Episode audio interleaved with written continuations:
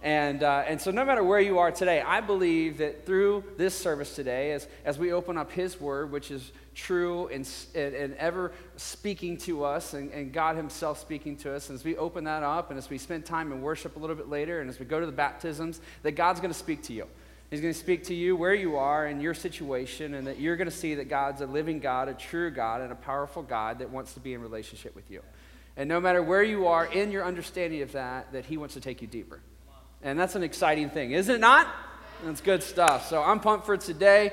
Um, we are going to jump into this as um, I don't have a ton of time today because we're going to change up the service a little bit and we'll give you a little bit more direction at the end of how we're actually going to manage the baptisms. But um, just you know so you guys know um, what we're going to be doing is is we're going to after i'm done speaking we're going to move into a time of worship so we can worship god. And then after that we're going to be con- uh, concluding this part of the service to move to the baptism. And i'll give you direction after the service of how we're going to do that. But it's going to be a big moment and we invite everybody to be there um, because we want everybody to celebrate in that moment. It's not just a moment for a person and it's not just a moment for families and friends. It's a moment for us as a church to celebrate what god's doing in individuals lives and, um, and so it's a huge moment for us as a church. It's an exciting moment. You could even feel it today uh, as you're walking the doors. It's just electric, was it not? As you come in, you're just like, oh man, there's people here. You know, I'm ready for today, and all there's something going on, and it's just you just know that it's going to be a big, big moment. And uh, and that is what church is. That's what church is. It's coming into church expecting God to do something, expecting big things to happen, and excitement coming from that. And so, all right, so here's where we are. Um, today, as we jump into scripture, um, here at Williamsburg, we've been going through a sermon series in Acts. And so we've been taking, uh, we're going to take six weeks. So we got next week will be the concluding week where we're just going to walk through Acts chapter 1. And we've just been breaking up Acts chapter 1 and, and uh, just walking through each verse and what they mean and pulling out a truth for us as followers of Christ and for us as a church. And it's been an incredible series. It's been so fun uh, for me personally studying this. And, um, you know, my hope and my prayer, I've been telling everybody as we've been going through this, is, is that you fall just even deeper in love with God's word as we go through this. Um, I was joking around, and, and I wasn't joking around with Pastor Fred when we started this. I was like, hey, on Sunday, I might not get past verse one. There's just so much in it. And, um, and, and honestly, like, there's just so much in God's word. No matter how long you've been studying it, no matter how long, how long you've been reading it, um, you know, it, it just, it never stops speaking to you. And, and I just, I pray that, you know, as you go through, and if you haven't been a part of the sermon series, go online, listen to the podcast, and, and, and hopefully as you go through and listen to them, you'll see the depth of God's word, and, and that he'll, he'll use any type of insufficient tool like this guy to speak to you. And, and that it's just incredible. And hopefully you get a new excitement and, and, and love for God's word. And that's been one of my big prayers. And then two, secondly, it's been this, is that us as a church would see what Jesus came to do. Jesus came so that he would die on the cross so that we would have life. Life abundantly, and that life abundantly is a life that is on mission. That D- Jesus didn't come just so you can, he can say, okay, good, no, you don't, you know, nothing's you know, your responsibility anymore. You've got everything good and free. You don't have to worry about anything more. So now you're good. Just go live life, right? He came so that we would have purpose right? And he came to send us on mission. And so, for us as a church, what does that look like and what does that mean? And so, we've just been taking time to look through that and what does that mean. And I don't have enough time to really go through a recap, so you're going to have to listen to the podcast, all right? And so, um, but today, uh, you're not going to be lost as we jump in, but we're going to be in Acts chapter 1. So, if you want to go ahead and open your books, uh, your Bibles up to Acts chapter 1, that would be fantastic, and I'd be excited for you to do that. So, um, in Acts, we see here is just a quick recap. As you look at Acts chapter 1, one of the big things about it that we could just uh, pull together for you today that's absolutely massive is, is that Jesus gave the disciples in Acts chapter 1 the biggest mission, right, of anybody that's ever existed on the planet, right? He's talking to the disciples and he says, Hey, me, God, I just came to earth and I lived and I died and I rose from the grave, and then now you you're going to take this thing to the ends of the earth, right? And he's speaking to a bunch of guys that grew up in the countryside, right? And he's saying, You're going to go to the ends of the earth. And they're like, I don't know how. I don't even know what that means. I don't even have a compass to get wherever you're telling me to go, but you're telling me I'm going to go to the ends of the earth. And he's saying, I want you to be the ones to build my church, which is what Jesus came to initiate, to, to set in motion his church so that his plan would be fulfilled and be set in motion so that God would be glorified and that people would know him.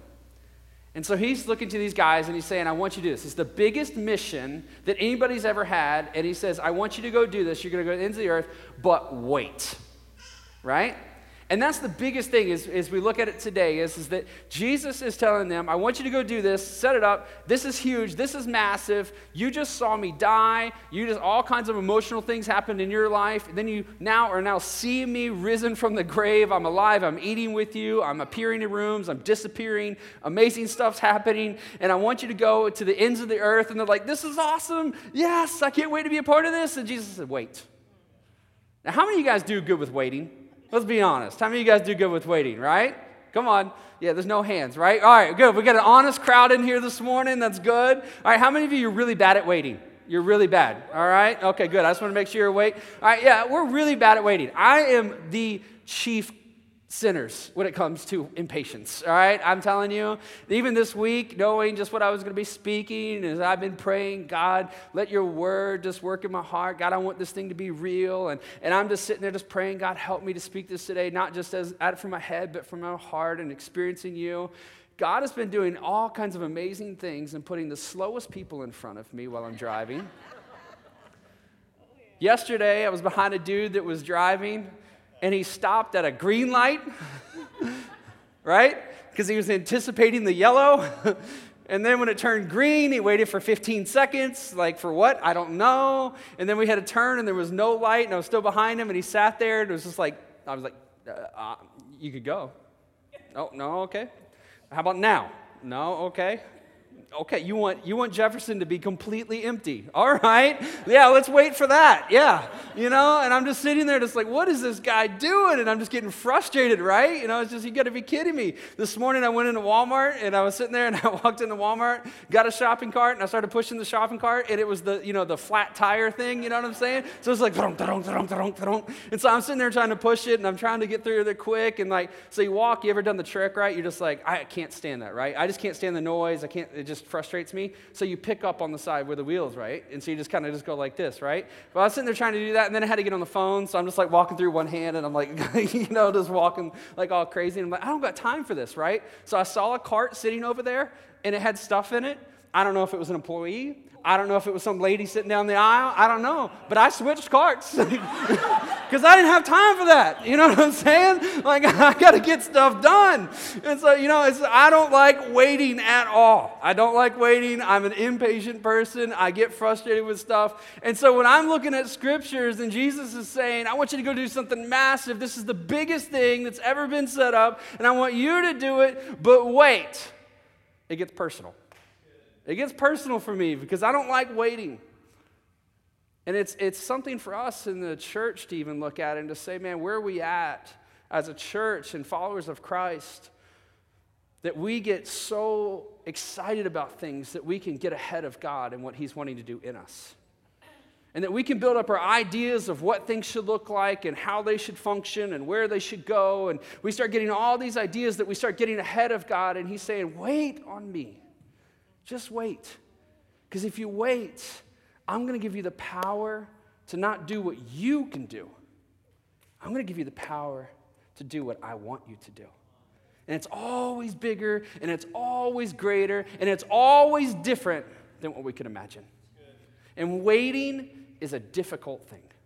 It's not something we like, and it's not something that we want to even grow in, but it's something that Jesus specifically directs his disciples to do before they start on the mission of building the church.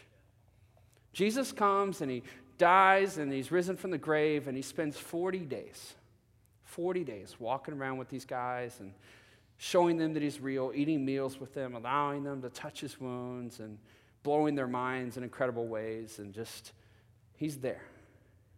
And then he's like, I'm going to ascend to heaven, right? And you think it's coming now, but I want you to wait 10 more days right? He loves us to wait on Him.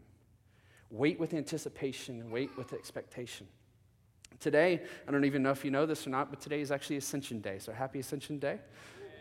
50 days after Easter, we celebrate this, or it's not really an organized event as a church, but today is a day that we do. Some, you know, you can look at and say, today is the day that Jesus ascended to earth, which is a huge thing we looked at last week. And it's huge because Jesus himself He didn't just disappear. He didn't just, in, in some act of a miraculous power, something came and took him to heaven. Jesus, in his own power, in flesh, ascended to heaven. And that's massive for us as a church, and that's massive for us as followers of Christ because Jesus ascending to heaven as a man in flesh, in his own power, he shows his divinity and he shows his humanness. That he's fully God and he's fully man. And that he ascends to heaven as God and sits at the throne as man, interceding for us, giving us the ability to break the barrier of earth and the spiritual realm so that we can speak to God ourselves. So that prayer could become something that we can do. And this is the transition. Jesus ascends to heaven. And then today, as we jump into verse 12, we start looking at the disciples now waiting the way that Jesus wanted them to wait. And this is a huge model for us as followers of Christ. This is a huge model for us as a church. How are we supposed to wait? How are we supposed to wait as an individual? How are we supposed to wait as a church? We know what God wants us to do, or we know where God wants us to be, or we look at Scripture and we say, okay, as, as, a, as a follower of Christ, here's what my life should look like, but I don't know how I'm going to get there. As a couple, I don't know how we're going to get there as a husband and wife. I know what I want us to be as a husband and wife, but how do we get there, right? There's a waiting process, right? Some of you, right? Hey, you've been married for five years, and like one day, one day he'll get it, right? You've been waiting, right? You've been waiting. You're like, it's been a long time, but I'm telling you, I've been putting in the time. It's going to happen one day, right? But how do we wait patiently, and how do we wait for the things that God has for us? When we look at the disciples today, we see a model that they set out and that God I believe, ordains for us to say, this is how we're to wait. This is how we're to wait as individuals. This is how we're to wait as a church. So let's read Acts chapter 1, verse 12. Then the apostles returned to Jerusalem from the Mount of Olives, a distance of half a mile.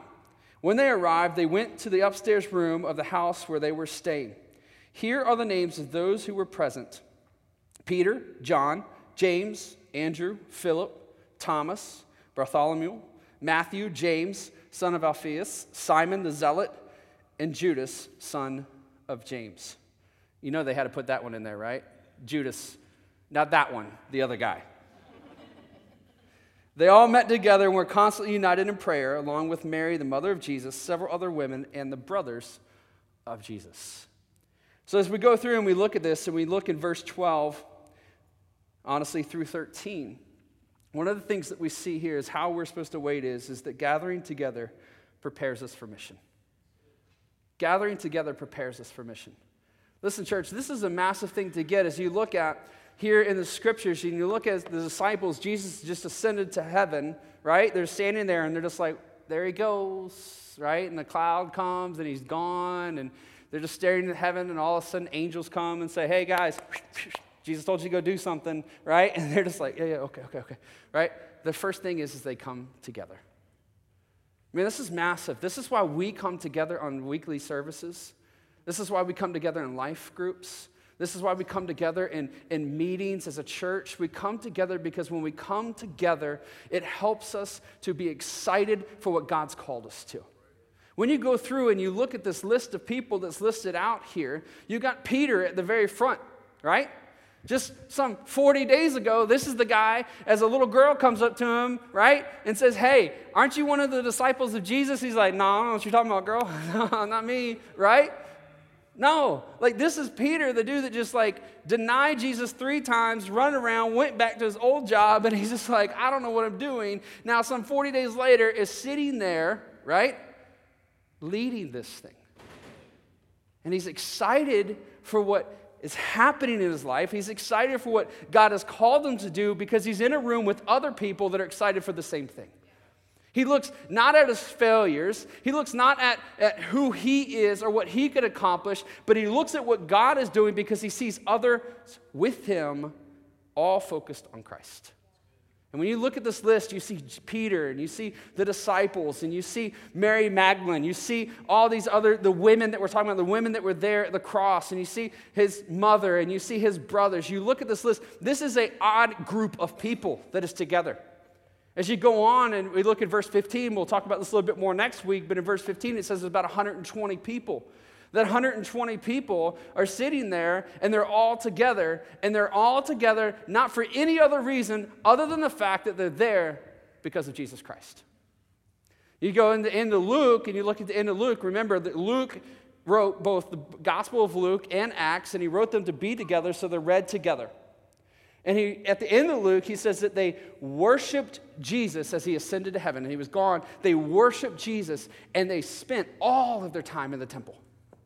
And he continues on with just that same thought that they're spending all their time together worshiping Jesus. Now, this is an interesting fact because if you go to 1 Corinthians, you can see in 1 Corinthians chapter 15 that Jesus appeared, Paul's talking about that Jesus appeared to over 500 people at one time. And he could have done that even multiple times. So you're talking hundreds, if not thousands, of people saw Jesus murdered and then saw him risen from the dead. And now you've got 120 people, not thousands. It's interesting, isn't it? We'll get into that more next week. But this week, it's good just to see that you got 120 people. They're not focused on anything else other than Jesus. That's what they're focused on, that's what they're set on. Man, when you got a group of people that come together to focus on Jesus, it doesn't matter about your disparities. It doesn't matter about your failures. It doesn't matter about your worries and your anxieties. When you come together with a group of people weekly at service, in life groups, when you come together to have a Bible study with people at your work, when you come together as your family around the Word of God, when you come together as a couple to pray with each other and to be together around Jesus and say, He is the center of things, God prepares you for mission. And that's how we wait, is that we come together focused on Jesus. Now, when you look at this list, you see all the different people, you see all their issues, and you see all these things. His brothers are there, right? His brothers, who you can see in John chapter 7, did not believe in him as God, right? I mean, come on, how many of you think about this, right? How many of you got older brothers? How many of you got older brothers? Let's see hands real quick, all right? How many of you got scars to prove that you have an older brother, right? Okay, all right. Now, if your older brother said, hey, I am sinless, I am perfect, and I am God, how many of you would follow him? right? Right? right? Hey, hey, moms, right? Hey, moms. How many of you, if your sons, other than my mom who's here today, all right? So, because we know how she would answer this, but if your sons came and said, Hey, I'm perfect, I'm sinless, and I'm God, what would you do? Right? What would you do? Would you follow him? Or would you say, Hey, hey, um, hey, Jude, can you go get that jacket? you know, the one, the sleeves tied behind it. you know, there's something not right. We got, we got to get this thing figured out. They're sitting there. They didn't believe in him at one point, but now they believe in him. They doubted him. They rejected him. They walked away from him. But now they're all together, centered around him, believing in him. A group of people gathered together around Jesus. I'm telling you, if you got a situation in your life and you're waiting for God to do something, the best thing for you to do is to come together with a group of people that know who Jesus Christ is, to find a place that you can say, This is my spiritual family, a church that you can be connected with, that you come together on a regular basis, centered around Jesus, worshiping Jesus, forgetting about your failures, forgetting about your issues, forgetting about anything else, forgetting about how jacked up they are, because they're going to forget about how jacked up you are, and you're just going to say, We're going to worship Jesus. Man, when you come that way, it prepares you for what God wants you to do. Second thing we can see is we look at them and their model of waiting is that praying together unifies us for mission. Praying together unifies us for mission. Listen, you got to get this because coming together is a huge part for us as a church family. It's a huge part for us as followers of Christ. If you think you can follow Jesus on your own, you're a special person because that's not the way He's got it set up. There's some people, maybe for a certain reason, circumstances, they have to. But by and large, for us as a church and for us as followers of Christ, we are to gather together so that when we come together, we don't look at ourselves, but we look at Jesus that we see and understand and recognize His forgiveness for us, that we see His mercy on display, that we see His goodness and His love being poured out, not in our own lives, but also in others, and then He comes and see, we see that we are supposed to live our lives for Him and not for ourselves. It changes our mindset, it changes our understanding, it changes our perspective, it prepares us, and it gets us ready for mission, and it begins to unify us as a church. Begins to unify us as a body. it brings us together. We can see in scriptures, we can see in scriptures that in John chapter 13, verse 35, it says, Jesus said, The world would know that we are his disciples by the love that we have for one another.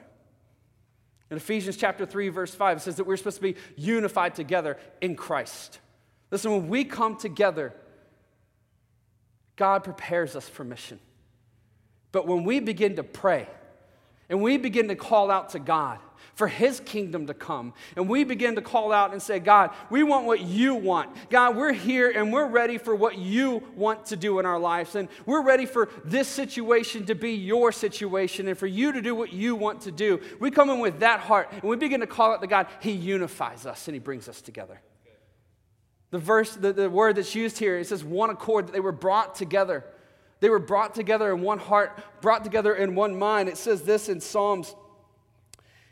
It says this in Psalms, uh, Psalms 133, verse 1. It says, How good and pleasant it is when brothers dwell in unity. It is like precious oil on the head, running down the beard and on the beard of Aaron, running down on the collar of his robes. It is like the dew of Hermon, which falls on the mountains of Zion. For the Lord, for there the Lord has commanded the blessing, life forevermore.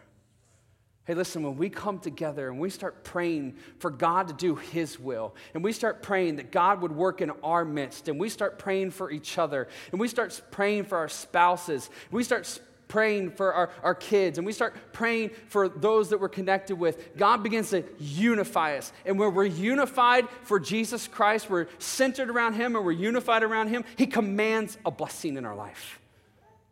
And people begin to see us living not for ourselves, but living for Jesus. And when they see that, they see something different. They see something extraordinary. And God is setting the stage up so that He can do something magnificent.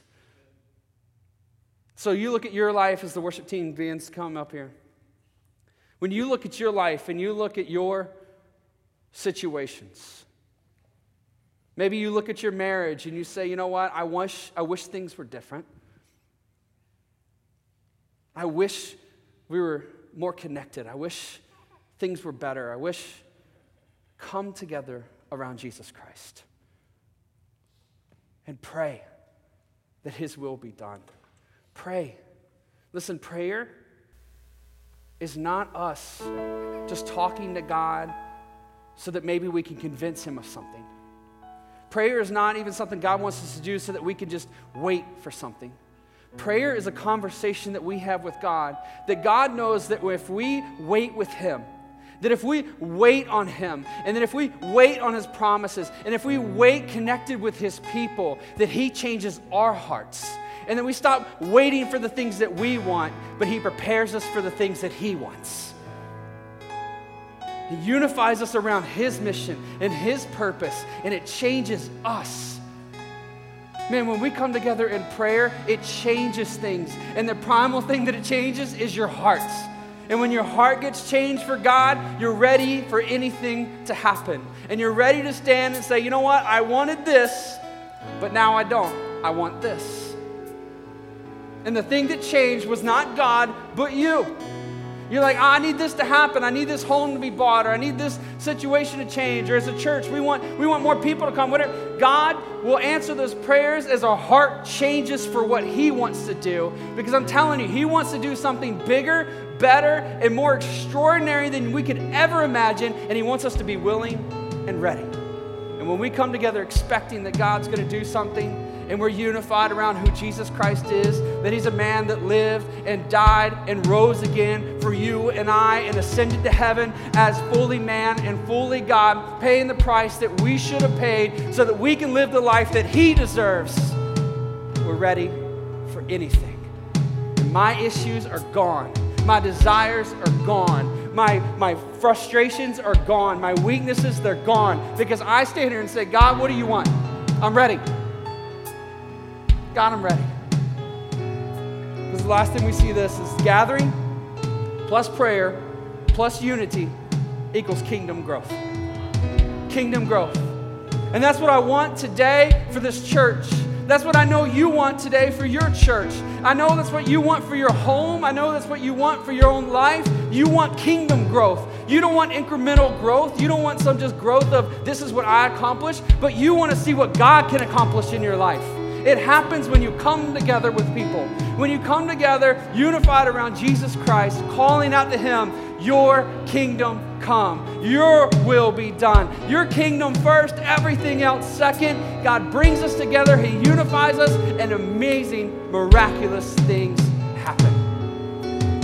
So today, as we're here as a church, may you and I be excited that God brings us together not so that we can get something not just so that we can say, okay, great, I feel better, but God brings us together so that we can be in His presence and literally be understanding that God is pursuing us to capture our hearts, to send us ready to go.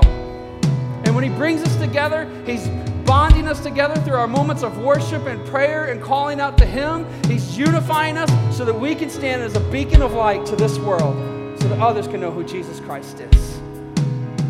And so, as we step into this moment, we're going to take communion. It's available for you as soon as we I say amen. You can go and grab some communion and take that as a family, take that as an individual. What I ask is, is that you to say, This is a moment that I recognize that I've made a vow of devotion to Christ. That I've said, I know who Jesus is, that He's not just some guy who lived that I admire and that I appreciate, but He's Lord, He's King, He owns everything in my heart, He owns everything in my house, He owns everything that is my desire. It's all His. He is my God, He is my Lord. I'm looking to Him. If you've had that moment, then take this communion and reflect on how good He is and how wonderful He is. That He's a God who conquered all, who went to heaven so that we could pray, who went to heaven so that we could live on mission. And He gave us each other so that we don't have to do it alone. And He gave us the Holy Spirit so that we can do it with Him always and through His power. And today, if you don't have a relationship with God, you haven't made that moment, then step up to the communion table, stop, say, I'm a sinful person, and I recognize my need for Christ. God, I want to make you Lord. I want to make a vow of devotion to follow you and say, I am yours reflect on His goodness, reflect on who He is and what He's done for us on the cross. And let's worship Him today.